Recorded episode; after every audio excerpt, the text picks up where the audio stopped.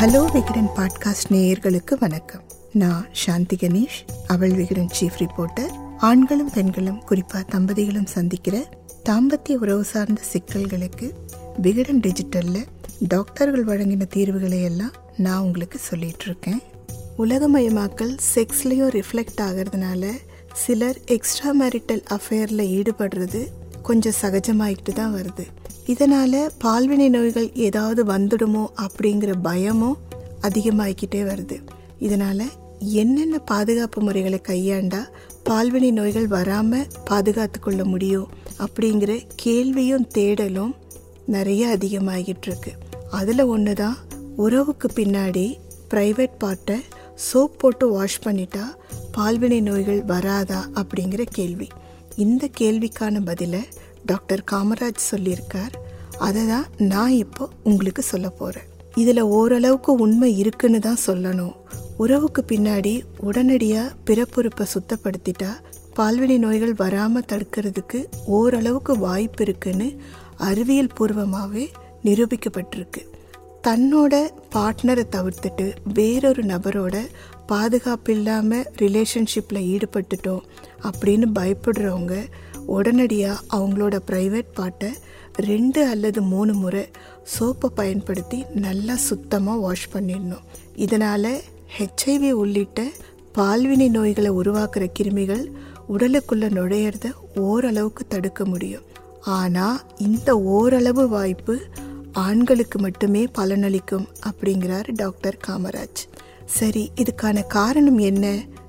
அதை பார்க்கலாமா? பாலுறவை பொறுத்த வரைக்கும் ஆண்கள் விந்த வெளியேற்றதுனால பெண்களே அதிகம் பாதிக்கப்பட வாய்ப்பு இருக்குங்க ஏன்னா ஒரு ஆண் எச்ஐவி உள்ளிட்ட பால்வினை தொற்று நோய்களால் பாதிக்கப்பட்டிருந்தா அந்த ஆணோட ரிலேஷன்ஷிப் வச்சுக்கிறப்ப இந்த நோய் கிருமிகள் சம்பந்தப்பட்ட பெண்ணுறுப்புக்குள்ளேயும் போயிடும். பெண்ணுறுப்பில் இருக்க சளிப்படலம் வழியாக சுலபமாக இந்த பால்வினை நோய் கிருமிகளால் உடலுக்குள்ளே போய்விட முடியும் அப்படிங்கிறதுனால செக்ஷுவல் ரிலேஷன்ஷிப்க்கு பிறகு சோப் போட்டு வாஷ் பண்ணாலும் பெண்களுக்கு அதனால் எந்த பலனுமே இருக்காது. ஏன்னா பெண்ணுறுப்போட அமைப்பு முழு உறுப்புமே கிருமிகள் சுலபமாக உள்நுழையக்கூடிய வகையில் தான் இருக்குது பால்வெளி நோய்களால் பாதிக்கப்பட்ட பெண்களோட பெண்ணுறுப்பு திரவத்திலும் ஹெச்ஐவி உள்ளிட்ட நோய் கிருமிகள் அடர்த்தியாக இருக்குங்கிறதால பெரும்பாலும் ஆணுறுப்பின் முன்பகுதியை மட்டுமே அந்த கிருமிகளால் தாக்க முடியும். ஏன்னா ஆணுறுப்பின் அமைப்பு அப்படிப்பட்டது. அதுலேயும் ஆணுறுப்போட முன்தோலை நீக்கி அறுவை சிகிச்சை பண்ண ஆண்களுக்கு குறைந்த அளவே ஹெச்ஐவி உள்ளிட்ட நோய் கிருமிகள் தாக்குறதா ஆராய்ச்சியாளர்கள் கண்டுபிடிச்சிருக்காங்க. முன்தோலை நீக்காதவங்களுக்கு ஆணுறுப்போட முன்பகுதிக்கும் முன்தோலுக்கும் இடைப்பட்ட பகுதி வழியாக கிருமிகள் உடம்புக்குள்ளே நுழையிறதுக்கும் வாய்ப்பு இருக்கிறதா விஞ்ஞானிகள் சொல்கிறாங்க ஆனாலும் செக்ஷுவல் ரிலேஷன்ஷிப் வழியாக ஆண்களை விட பெண்களுக்கே ஹெச்ஐவி வர்றதுக்கு வாய்ப்புகள் அதிகம் அப்படிங்கிறது நிரூபிக்கப்பட்ட உண்மை. ஆணுரைகளும் பால்வினை நோய்களை தடுக்கக்கூடியது தான் அப்படின்னாலும் தொண்ணூத்தெட்டு சதவிகிதம் மட்டுமே பாதுகாப்புக்கு உத்தரவாதம் தர முடியும்.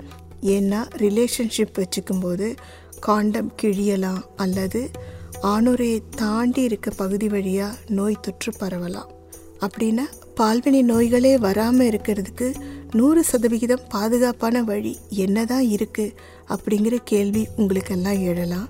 முதல் வழி உங்களோட பார்ட்னரை தவிர்த்து வேற யார் கூடவோ ரிலேஷன்ஷிப் வச்சுக்காம இருக்கிறது தான் ரெண்டாவது வழி சுய இன்பம் செஞ்சுக்கிறதோட நிறுத்திக்கலாம். மூணாவது வழி ரெண்டு பேருமே அதாவது கணவன் மனைவி இருவருமே எக்ஸ்ட்ரா மெரிட்டல் அஃபேரில் ஈடுபடாமல் இருக்கிறது தான் நூறு சதவிகிதம் பாதுகாப்பான வழி.